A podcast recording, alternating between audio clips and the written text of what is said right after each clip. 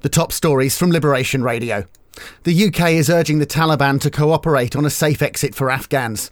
The Foreign Secretary said they'll be judged on their actions, having promised those with authorisation could leave. Nicola Sturgeon has tested negative for COVID. She says her PCR test came back negative, meaning that as she's had two vaccine doses, she no longer needs to isolate. From the Jersey Evening Post, the island is facing food supply shortages. The co op's chief executive says it's because the UK is struggling with a nationwide delivery crisis. He says he's confident shelves will remain stocked over Christmas, although there may be limited choice. It's being blamed on post Brexit migration rules and COVID. Jersey Zoo has welcomed two Alaotran gentle lemurs. The twins are doing well and will be named when their gender is known. The news comes as Durrell announced their charity ball taking place on September 18th. Get the full stories and more at jerseyeveningpost.com. In Guernsey, travellers are facing three hour delays because of COVID checks.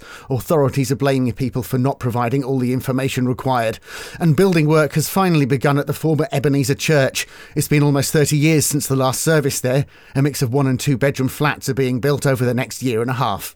Liberation Radio News.